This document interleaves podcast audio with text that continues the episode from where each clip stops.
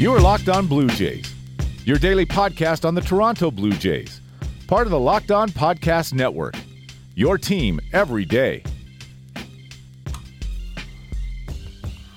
Hello, Blue Jays fans, and welcome to Locked On Blue Jays, your daily dose of Toronto Blue Jays talk directly into your headspace. Part of the Locked On Podcast Network, your team every day.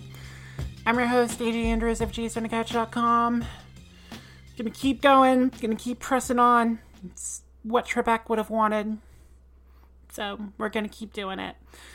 In this episode, we are going to take a look at the Major League Baseball trade rumors piece that came out uh, last week. They made their predictions, as they usually do, top 50 free agents.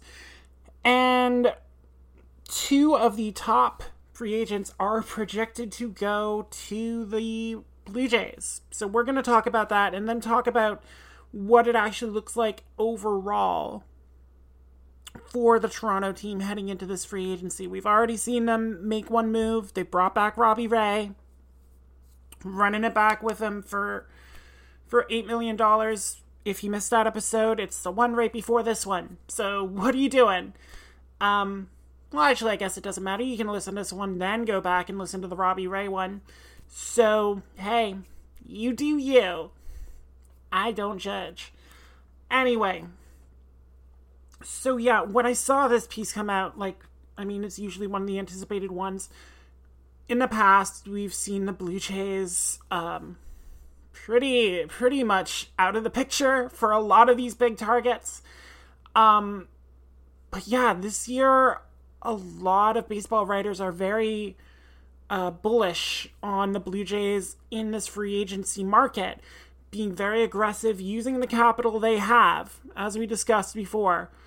Um, the Blue Jays are in that rare position where they're actually owned by a media company, so their their access to money isn't as hampered as some of the other owners who are coming in. Obviously, the Mets with an owner who's worth $14 million and wants to be the GM.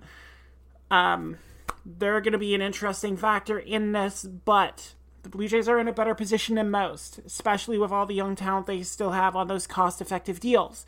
So, it made sense that they gave Robbie Ray the one year deal. I think for the most part that that may be their MO so they can still have the money in the bank to sign guys like Bo Bichette and Vladimir Guerrero Jr. and Nate Pearson and Cavan Biggio to these longer term deals. But it's really interesting to see what other people think the Blue Jays are going to buttress, buttress that with.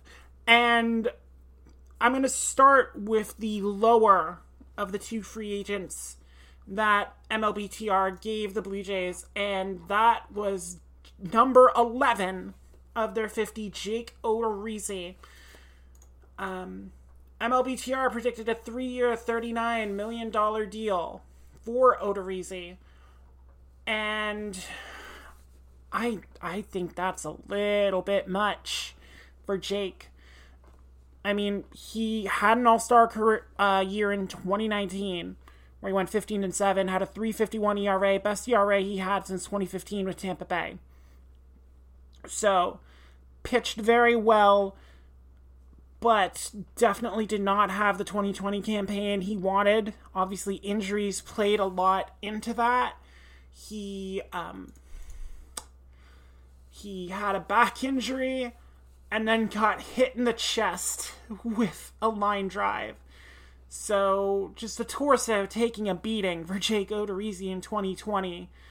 And then he had a blister as well. So, just not really great. Um, the reason I don't really like this for the Blue Jays, they have a lot of injury risks as it is. Um, Hyunjin Ryu's been injury prone for his career. Nate Pearson, we've already seen him seen him miss time. Um, Tanner Roark and Robbie Ray are pretty durable, but they also are question marks for perform- performance reasons. So I'm not sure the Blue Jays want to do that for someone who looks like it might be trouble on the back end. He will uh, he will turn 31 in March. So that kind of is is on the edge when pitchers, you know, start to have have that drop in velocity, start needing to rely more on on their movement, on their control. Um, and I guess the good thing with Odorizzi is he's always been that kind of pitcher. He has a fastball that tops out around 92 miles an hour, but what he does is just a sheer melange of pitches. He throws six different pitches because he has both fastballs, he has a four seamer and a sinker, and then he'll mix in a cutter, a split finger fastball, a curveball, and a slider. So, you know, Trent Trent Thornton, but more broken when it comes to pitch selection for Jake Odorizzi. Um, in in 2020, he did actually get his fastball up to 93 pretty consistently. The slider operates at about 84, 85. The cutter's an 88, 87. The split finger, similar to the slider, but obviously with a more vertical break.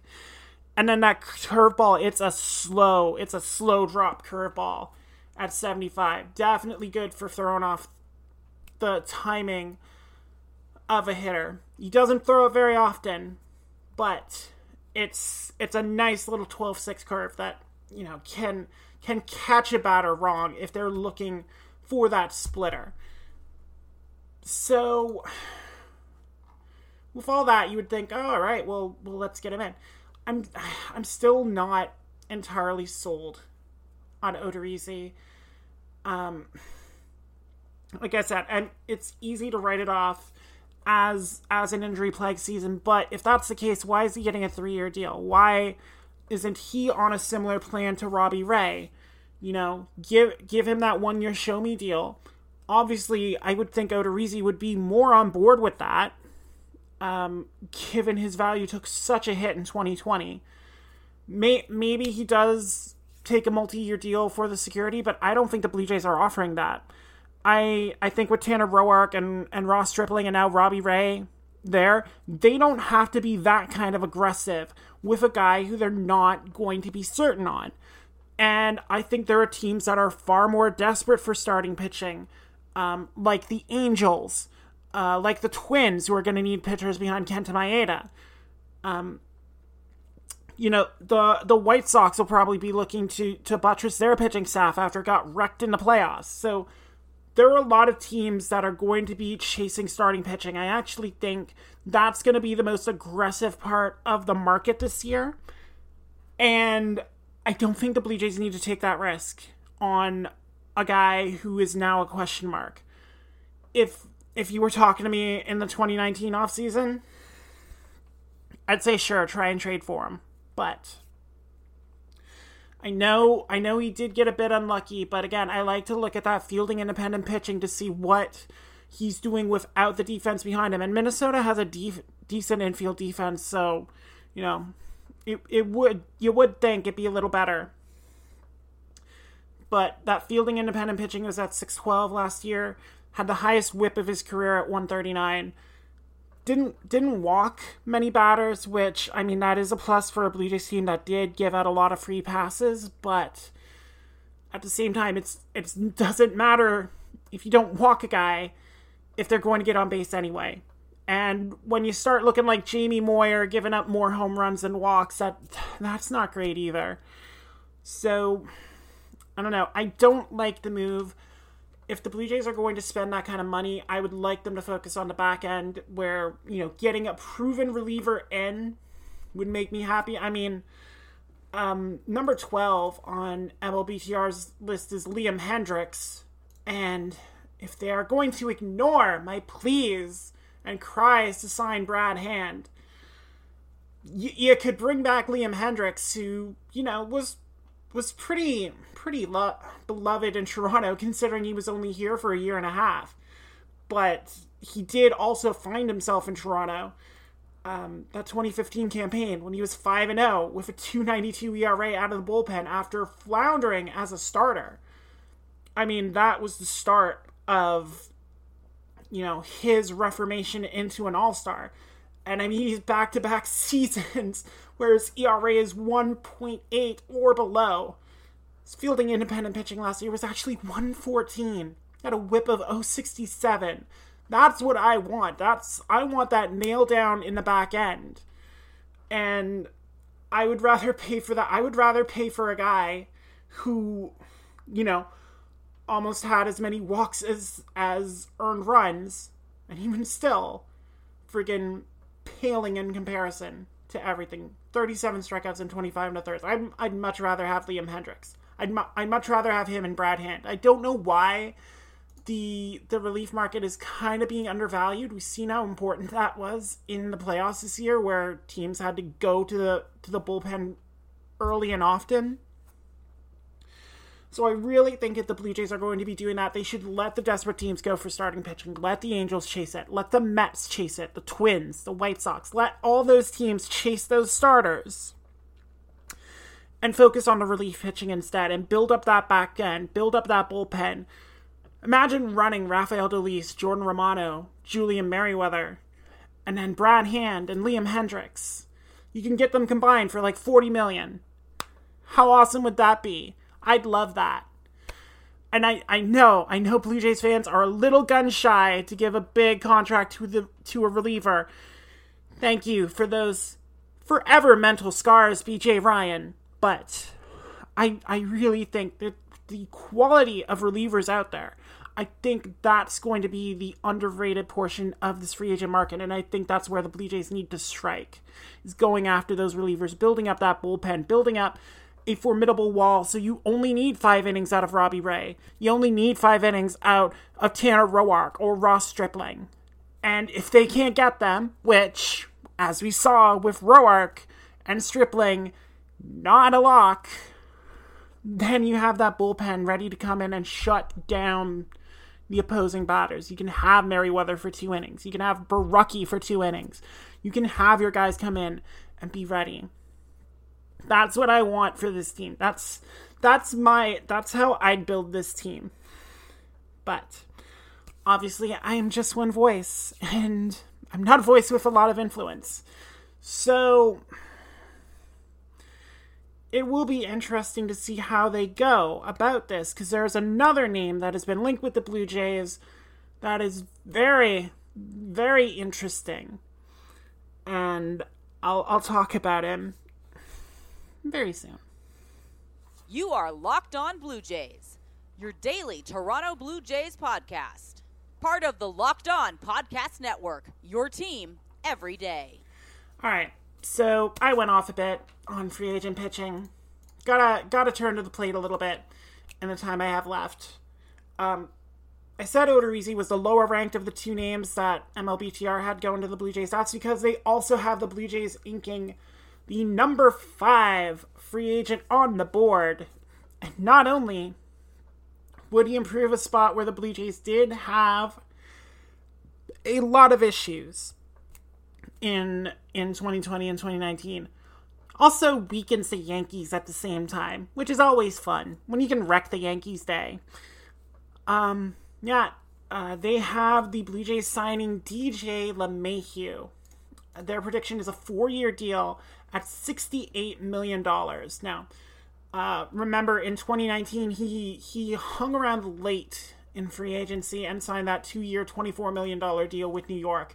Turned out to be a bargain because they got two Silver Slugger campaigns out of him. He would have been an All Star this season. Led the majors with a 364 batting average in this campaign. His 421 on base led the American League, as did his OPS at 1.011. That's a lot. That's a very big number. When you're above one for an entire season, you're doing all right. So I I love DJ LeMahieu. I have always loved DJ LeMahieu. I never bought into that hype that he was a product of Coors Field because he never was reliant on the long ball to be a productive guy. He's a contact hitter. In um in 3 of his last 4 seasons in Colorado, he batted above 300. That is what he does. Like yeah, he had 26 home runs uh, for the Yankees in 2019 and 10 last year, but that's a new thing. And it kind of helps when you're playing in Yankee Stadium, which is a stupidly small park that should be only fit for little leaguers. But I digress. Signing a guy like LeMahieu who has the ability to play first, second, and third. Obviously, some nice versatility. You can swap him around with Cavan Biggio depending on matchups, depending on who you think is going to get more action, and, and set him up there. Um, you can slot him in at the top of the lineup and have a guy who you know is going to be consistently getting on base and setting the table for your Lourdes Gurriel Juniors, for your Vladimir Guerrero Juniors, for your Teoscar Hernandezes, and be able to take advantage and turn some of those solo shot home runs into two run bombs, into three run bombs that will really hurt a team and really give the Blue Jays an edge. And, you know, he is a gold glover. He's a three time gold glover uh, for at third base for Colorado. So, you know, he can play defense. He can do it more than well. And if we're going galaxy brain a little bit, bringing in DJ LeMahieu does allow you to start to consider well, do we have to throw Cavan Biggio into a deal if we want to get a Francisco Lindor or a, a Kris Bryant or a Nolan Arenado? It, it opens up options for the Blue Jays to to really explore what they can do with their money, not just from a free agent sense, but from a trade sense as well. Now, how much money the Blue Jays are willing to commit to their payroll will ultimately determine how successful that strategy is. But if they're serious about going after Lindor, it's not much of a jump to get them to Bryant and Arenado. And you know, if you're still doing that, and if Biggio is a part of that deal, you you have to be looking at options to to fill that gap because I mean, you you can't say Austin Martin's going to play second base. You, you can't say Santiago Espinal is going to be your everyday second baseman. there's just no evidence yet.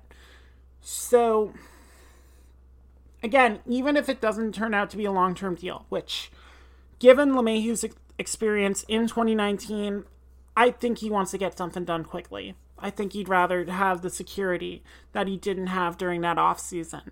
So at that point, I I kind of think he's a little priced out of the Blue Jays market. I don't think they would want to give him that kind of long term deal. Because, again, you have to weigh in the cost benefits as well. He's going to be 32 in the 2021 season. So you have to start wondering how long is his bat speed going to hold up? How how long is he going to reach that plateau he's at? Granted, I think right now if you wanted to sign him to a 4-year deal, he would be able to produce for the majority of that contract. But the question becomes how long do the Blue Jays actually want him in there? Like, would they be willing to put him at DH should his defensive skills drop to the point where they can't reliably have him at second base every day? Um, that that becomes a that becomes the main question in in trying to determine what you do with these guys and what they're going to bring to your team because you know it I do lose my train of thought a little bit, but it's a good loss of train of thought. It's not like I'm scratching for solutions. It's the possibilities are so vast. And that is such a nice feeling, as opposed to like, well, I maybe we can sign Joe Panik on a minor league deal and maybe he'll play for us. It it's more than welcome to start thinking about those other options, those big name options for Toronto. It's exciting. So I'm I'm happy about this. I'm happy about you know trying to figure this out and we're going to be doing it a fair amount during the winter, I'm assuming. So, make sure you are subscribed to this podcast on Apple Podcasts, Google Podcasts, Stitcher, Spotify, wherever you get podcasts. Make sure you're subscribed so you don't miss an episode and you get to join in on the fun. And, you know, we get to visualize people coming to Toronto, not named Trevor Bauer or Roberto Osuna. So, uh, follow the podcast on Twitter and Facebook. All the podcast links go out on Twitter. And follow me on there at A underscore J underscore Andrews. The underscores are there because Twitter is dumb. But we press on with it. So, until the next time, and that will be very soon because we've got some more awards to talk about for Blue Jays members. So we'll be doing that. Um, until then, for everyone at the Locked On Podcast Network and everyone at jaysfromthecouch.com, I'm AJ Andrews. Thank you all so much for listening to today's episode. And y'all take care.